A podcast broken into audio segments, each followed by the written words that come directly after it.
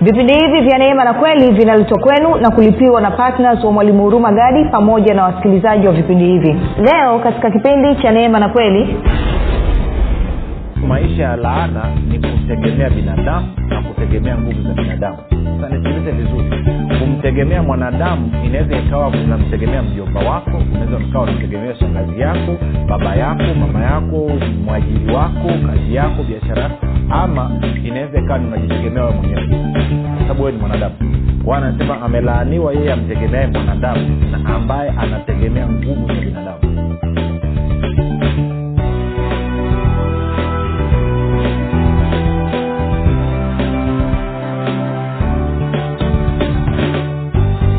Popote pale ulipo rafiki ninakukaribisha katika mafundisho ya kristo kupitia vipindi vya neema na kweli. Jina langu naitwa huruma gadi ninafuraha kwamba umeweza kuungana nami kwa mara nyingine tena ili kuweza kusikiliza kile ambacho bwana wetu yesu kristo ametuandalia.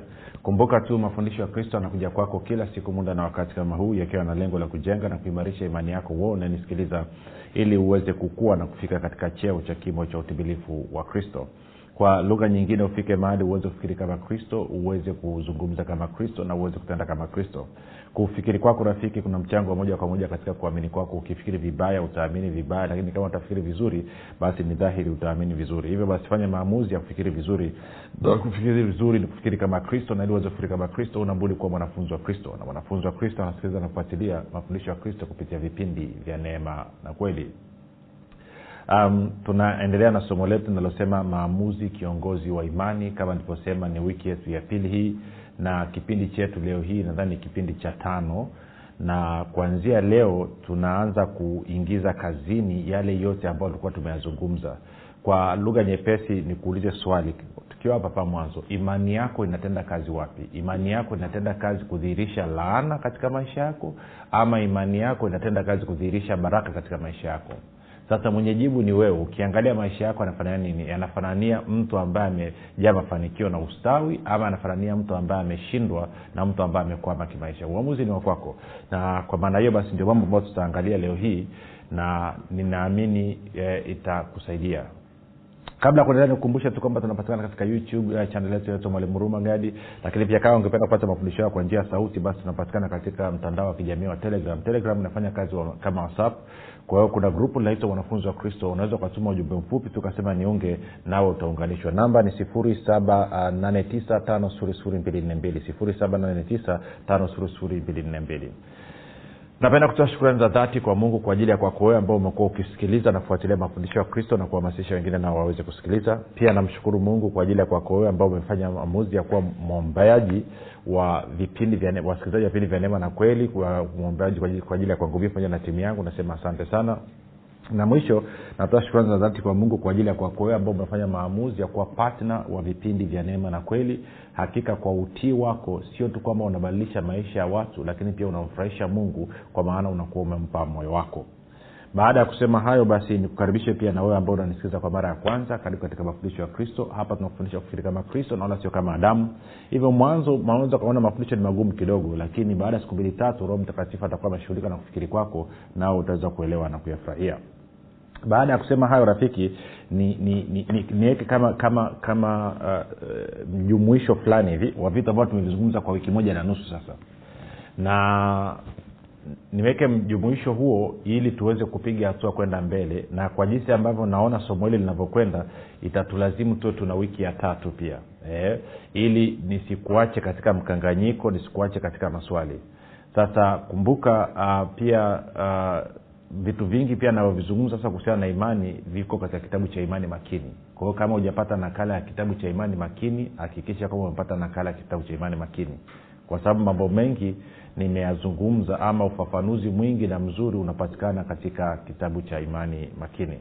Okay baada ya kusema hayo nikukumbushe tu kwamba uh, uh, tulizungumza tulianza kwa kuzungumza kwa kujiuliza je imani yako iko katika hekima ya wanadamu ama imani yako iko katika nguvu za mungu? Na hilo tuliliona katika wakorinto wa, wa kwanza mlango wa pili mstari ule wa nne hadi wa tano. Paulo anasema kuhubiri kwangu na kufundisha kwangu hakukuwa kwa maneno eh, maneno ya hekima ya wanadamu bali kulikuwa katika dalili za roho mtakatifu na za nguvu. Anasema na nilifanya hivyo ili imani yenu isiwe katika hekima ya kibinadamu bali iwe katika nguvu za mungu. Sasa nikakuonyesha kwamba hekima ya kibinadamu kufuatana na bibilia siku zote inaambatana na hekima ya kidunia inaambatana na hekima ya shetani ukisoma yakobo tatu mstari ule wa kumi na tatu hadi kumi na sita anasema hivi anasema hekima namna hiyo ambayo inazungumza uongo juu ya kweli ya mungu. Anasema hekima namna hiyo haitoki juu. Ni ya kidunia ni ya kibinadamu na ni ya kishetani tuko sawa mpaka hapo eh? na tukasema imani kuwa katika nguvu za mungu tuliona warumi moja kumi na sita anasema sionee haya injili ama sionee haya habari njema kwa maana habari njema ni nguvu ya mungu iletayo uokovu kwao imani yangu kujikita katika nguvu za mungu maanake ni kwamba imani yangu inakuwa na msingi katika injili katika yesu kristo na kile ambacho yesu kristo amekifanya ikiwa ni pamoja na ufalme wa mungu. Mpaka hapo nadhani tuko vizuri nakumbuka ile tulizungumza. Kwa hiyo tukapiga hatua nikakwambia kwamba uh, kufuatana na maombi ya bwana yesu na maneno ya bwana yesu kwamba anasema sisi tuko katika sisi wakristo watu waliozaliwa mara ya pili tuko katika ulimwengu huu lakini sio sehemu ya ulimwengu huu.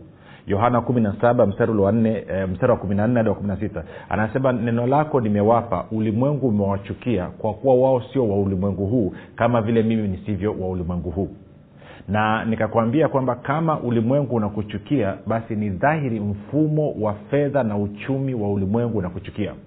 Na hivyo basi wewe utakapoamua kuendesha maisha yako ya kila siku kwa kujaribu kutegemea mfumo wa fedha na uchumi ambao unakuchukia ambao uko kinyume na wewe hutakaa uweze kufanikiwa hata siku moja.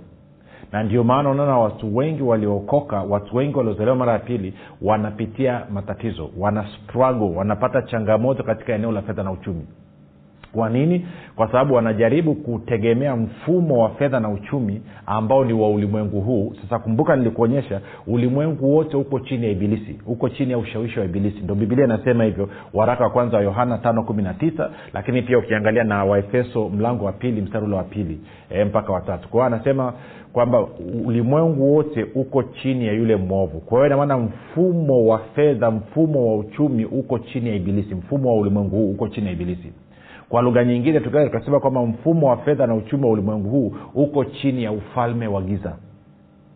Tunakwenda sawasawa na kwa maana hiyo wewe utakapojaribu kuendesha maisha yako kwa kutegemea mfumo wa uchumi wa fedha wa ulimwengu huu maana yake ni kwamba umefanya maamuzi ya kutegemea mfumo wa fedha wa nini? Wa ufalme wa giza ufalme wa shetani. Na unafahamu kabisa ibilisi ni mpinzani wako ibilisi ni adui yako ibilisi akupendi anakuchukia kuliko maelezo na ndio maana unakuta wakristo wanakuwa na wakati mgumu. Tunakwenda sawa? Sasa haya nayazungumza rafiki ni ya muhimu sana. E, e, tafadhali ni kuombe kitu kimoja. Wewe utakaposikia haswa kuanzia somo hili of course na masomo ya nyuma. Lakini hebu jaribu kuwashirikisha na wakristo wengine ili waweze kujua. Usilifanye tu hili jambo ni la kwako wewe ukafanya kama ni siri yako na manufaa ya kwako wewe na familia yako hapana. Mimi nimeamua kulitoa kulileta kwako kile ambacho mungu amenifundisha. Kwao natarajia na wewe utahamasisha wengine waweze kusikiliza na waweze kujiunga kwa sababu kama kuna eneo ambalo adui anashambulia kanisa na kutesa kanisa ni katika eneo la fedha na uchumi.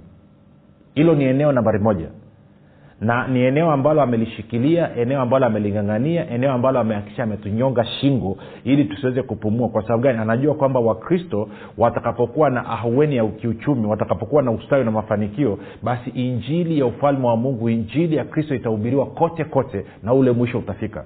Kwa hiyo mbinu yake ni nini? Mbinu yake ni kuhakikisha kwamba anawabana wakristo wasi, wasiweze kustawi wasiweze kufanikiwa katika eneo la fedha na uchumi. Ili nini? Ili wasiweze kushiriki katika kazi ya kupeleka injili wasiweze kushiriki katika kazi ya kupeleka habari njema na kwa maana hiyo basi anachelewesha ule mwisho ambao anaujua yeye ataishia katika ziwa la moto. Tuko sawa? Kwao nirudie tena kwamba mfumo wa fedha na uchumi wa ulimwengu huu uko chini ya ibilisi na kwa maana uko chini ya ufalme wa giza. Na mimi niliyezaliwa mara ya pili nitakapoamua kuendesha maisha yangu kwa kutegemea mfumo wa fedha wa uchumi wa dunia hii maanaake ni kwamba nategemea, nategemea mfumo wa fedha wa nini? Wa ufalme wa giza ufalme ambao unanichukia ufalme ambao uko kinyume na mimi. Na kwa maneo sitaka niweze kufanikiwa. Kwao dawa yake nini? Dawa yake natakiwa mmoja nitambue kwamba pamoja na kwamba mimi niko hapa duniani lakini mfumo wa fedha na uchumi ambao mimi natakiwa kuutegemea ni ufalme wa mungu. Sio ufalme wa shetani. Hilo ni muhimu ukalishika. Na ninapojua kwamba mfumo wa fedha uchumi naotegemea ni ufalme wa mungu maana yake na kwamba kuna ufalme wa giza na ufalme wa mungu. Kwao natakiwa nichague nategemea mfumo upi. Kwao kwa mkristo mfumo pekee ambao utakuwezesha kustawi na kufanikiwa ni mfumo wa fedha wa uchumi wa ufalme wa mungu. Na kwa maana hiyo unatakiwa ufanye maamuzi. Sasa kumbuka mfumo wa fedha wa uchumi wa ufalme wa shetani unatenda kazi chini ya laana. Na mfumo wa fedha wa uchumi katika ufalme wa mungu unatenda kazi chini ya baraka. Usisahau hilo. Usisahau hilo na kwa maneno nitakapofanya maamuzi ya kutegemea mfumo wa fedha wa uchumi wa ufalme wa shetani maanaake nimechagua maisha ya laana. Na nitakapofanya maamuzi ya kutegemea mfumo wa fedha wa uchumi wa ufalme wa mungu maanaake nimechagua maisha ya baraka. Okay. Sasa huo nilikuwa nakupa jumuisho samari ya vitu ambavyo tumevizungumza kwa wiki moja na nusu. Kuna pointi bado ya kwenda tutaenda kwenye yeremia sahivi kwenye habari ya moyo lakini moja kwanza nikuonyeshe ni, ni, ni, ni, ni kitu hapa twende kwenye kwenye luka mara moja. E, luka luka luka luka mlango wa sita na mstari ule wa ishirini. Alafu niruhusu nisome kwenye bibilia ya haba, nini bibilia ya neno tafsiri ya neno. Maanake tafsiri ya kawaida kuna neno ambalo baada ya kusema baraka wamesema heri. Kwa hiyo tafsiri inapotosha. Kwa hiyo anasema hivi bwana yesu alikuwa anaongea na wanafunzi wake. Anasema akawatazama wanafunzi wake akasema mmebarikiwa ninyi mlio maskini kwa sababu ufalme wa mungu ni wenu. Kwa hiyo anasema ufalme wa mungu unapoanza kunihudumia mimi niliye maskini maanaake nakuwa nimeingia katika maisha ya baraka. Kwao maisha ya baraka ni kuhudumiwa na ufalme wa mungu. Ntarudia tena maisha ya baraka ni kuhudumiwa na ufalme wa mungu. Sasa ukiwa na hilo kichwani twende kwenye yeremia sasa. Bado tuko kwenye majumuisho tu eh? nataka niweke jumuisho vizuri ili kuanzia hapa tuweze kwenda mbele. Nasema huko nyuma ulitupa vitu vingi sana kwa hata kuelewa ilikuwa imekuwa ngumu kidogo. Ilikuwa ni lazima nifanye hivyo kwa sababu saa ingine kuna vitu vingine huwezi kuvielezea kwa shortcut. Haleluya lakini kuanzia somo la leo ni muhimu ukalishika na ukalifuatilia na ukashirikisha na wengine ili nao waweze kujua. Ukifanya hivyo unakuwa umetembea katika upendo umeenenda katika upendo. Kwa hiyo tuliona kwenye kwenye yeremia mlango wa e, mstari kumi na saba yeremia kumi na saba mstari wa tano hadi e, ule wa nane anasema hivi nitasoma alafu tachambua vitu vichache. Anasema hivi um, bwana asema hivi amelaaniwa mtu yule amtegemeaye mwanadamu amfanyaye mwanadamu kuwa kinga yake na moyoni mwake amemwacha bwana.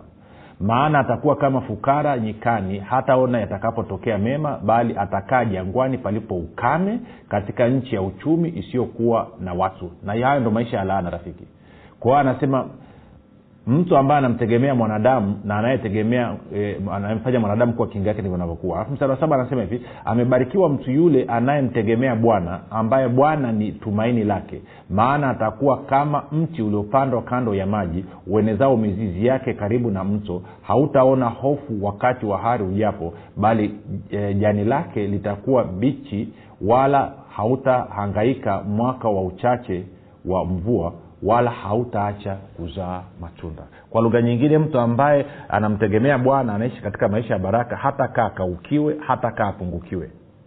Okay. Hasa nikasoma kwenye bibilia habari njema huo mstari wa tano na wa saba. Mstari wa tano na wa saba unasema hivi kwenye bibilia habari njema.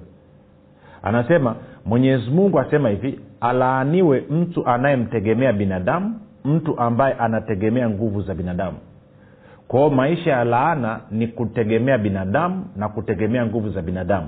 Sasa nisikilize vizuri.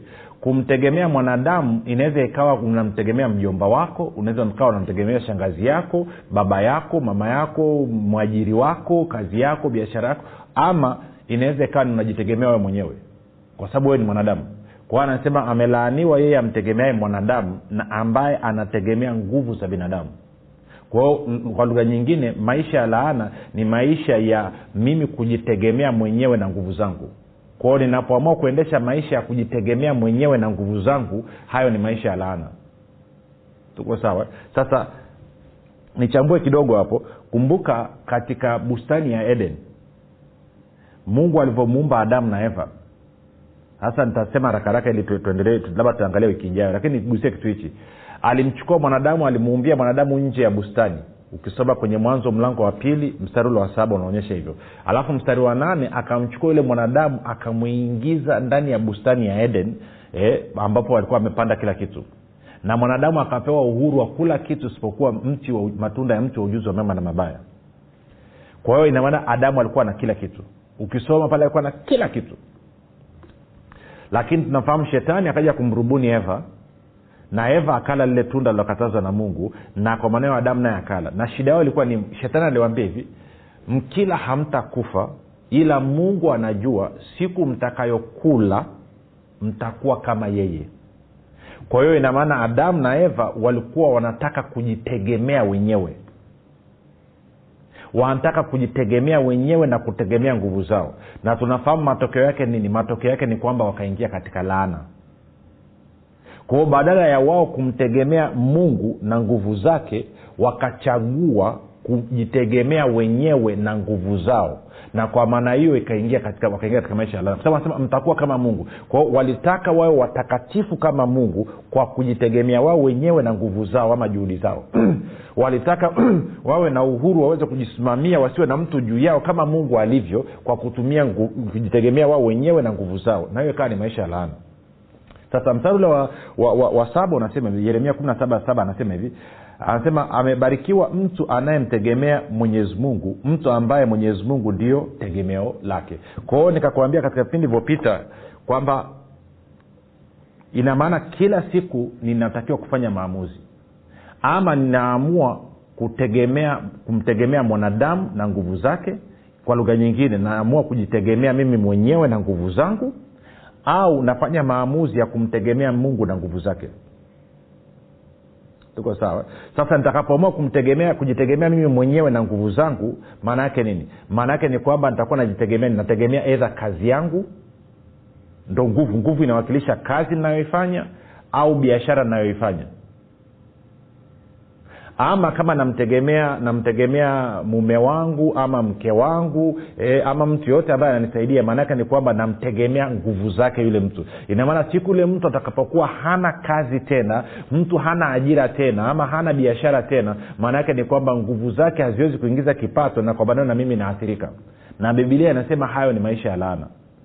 Kwa upande mwingine naweza nikafanya maamuzi ya kumtegemea mungu na nguvu zake ninapoamua kumtegemea nguvu na mungu na nguvu zake maanaake nini? Ufalme wa mungu ni katika nguvu.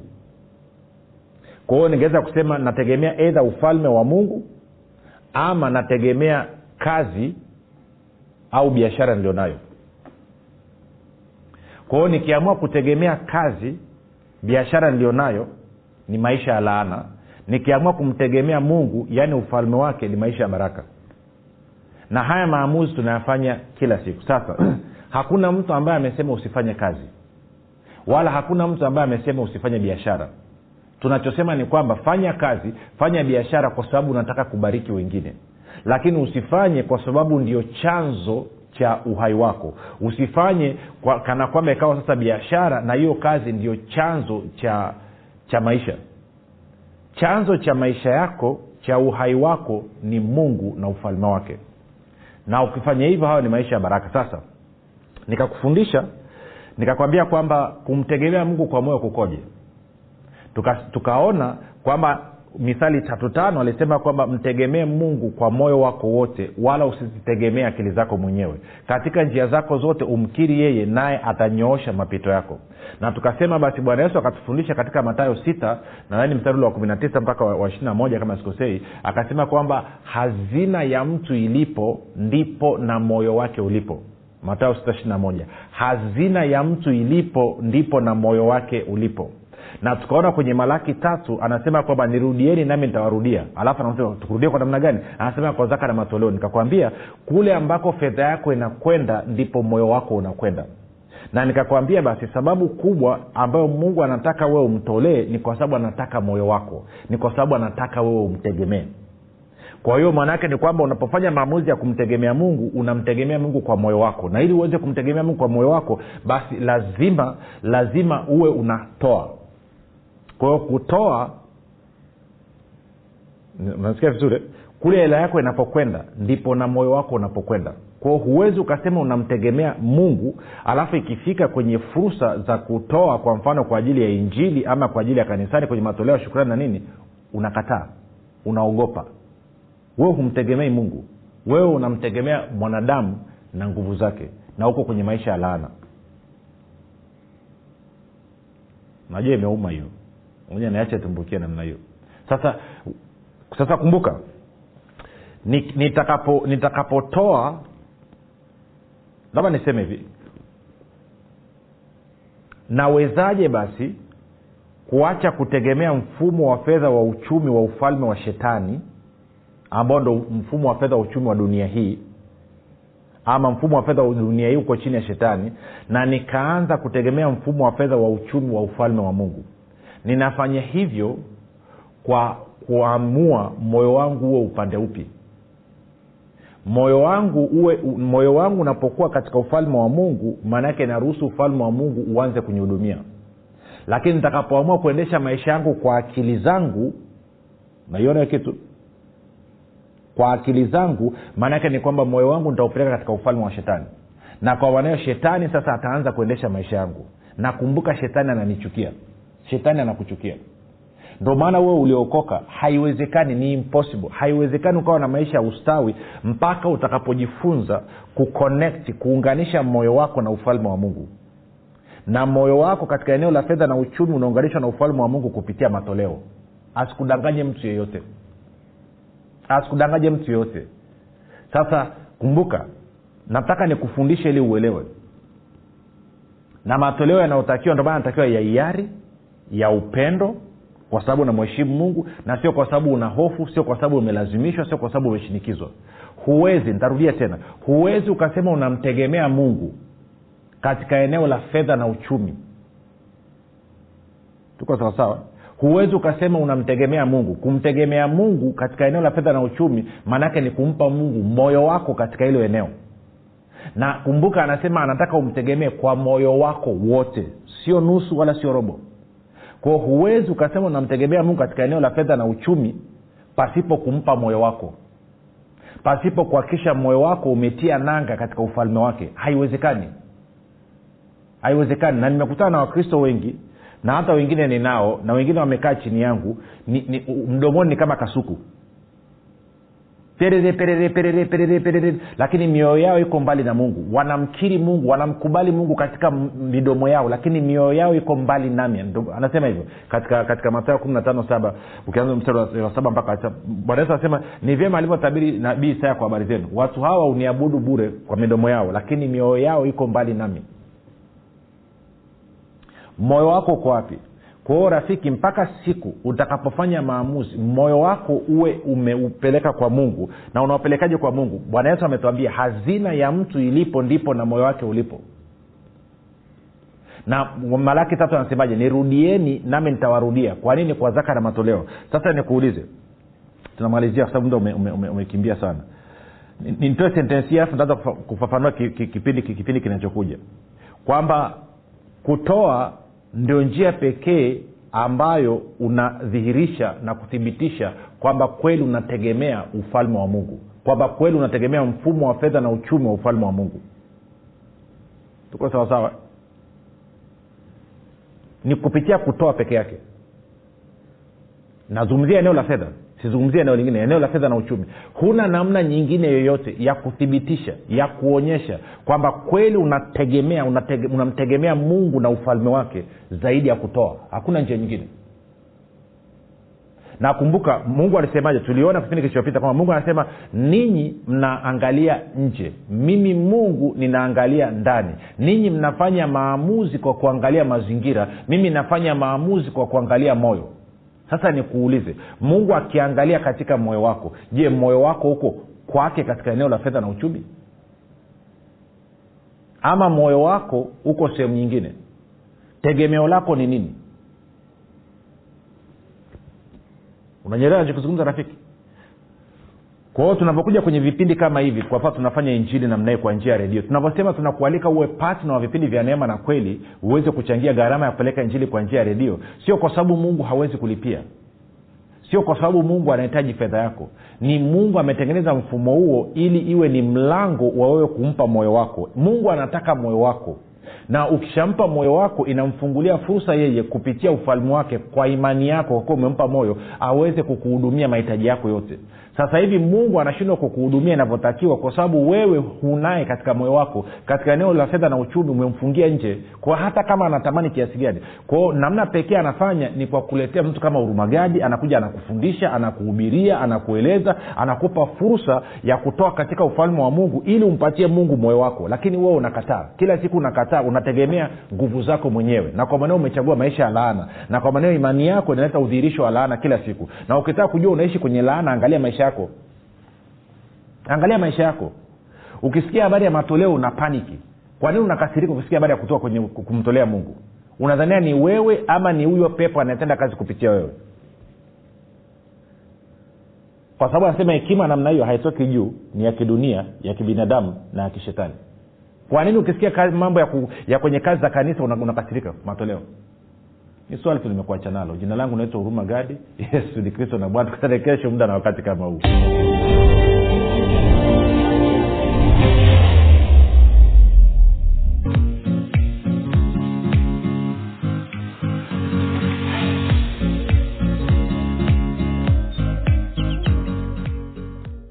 mwalimu hurumagadi anapenda kuwashukuru wanafunzi wote wa kristo waliotii sauti ya mungu na kufanya maamuzi ya kuwa patna vipindi vya neema na kweli kwa njia ya redio. Kama hujafanya maamuzi ya kuwa patna vipindi vya neema na kweli haujachelewa bado. Kwani mungu amefungua mlango mwingine kwa mwalimu huruma gadi ewe mwanafunzi wa kristo amua leo kumuunga mkono mwalimu huruma gadi katika kuhakikisha vipindi vya neema na kweli vinawafikia watu wengi zaidi kwa kutuma sadaka yako ya upendo ya kiasi chochote kupitia namba empesa 764 tano sifuri sifuri mbili nne mbili ama airtelmane sifuri saba nane tisa tano sifuri sifuri mbili nne mbili ama tigo pesa sifuri sita saba tatu tano sifuri sifuri mbili nne mbili. Nitarudia.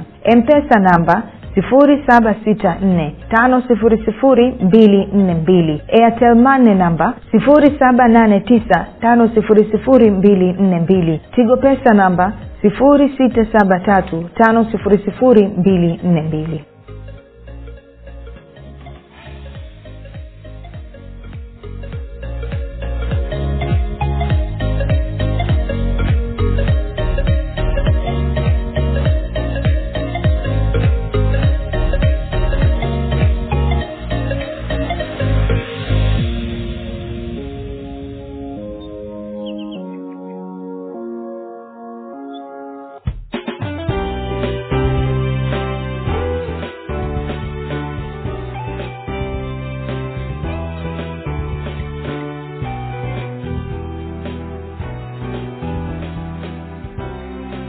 umekuwa ukisikiliza kipindi cha neema na kweli kutoka kwa mwalimu huruma gadi. Usiache kumfolo katika facebook instagram na twitter kwa jina la mwalimu huruma gadi. Pamoja na kusubscribe katika youtube channel ya mwalimu huruma gadi kwa mafundisho zaidi. Kwa maswali ama maombezi tupigie simu namba 7645242 au 6735242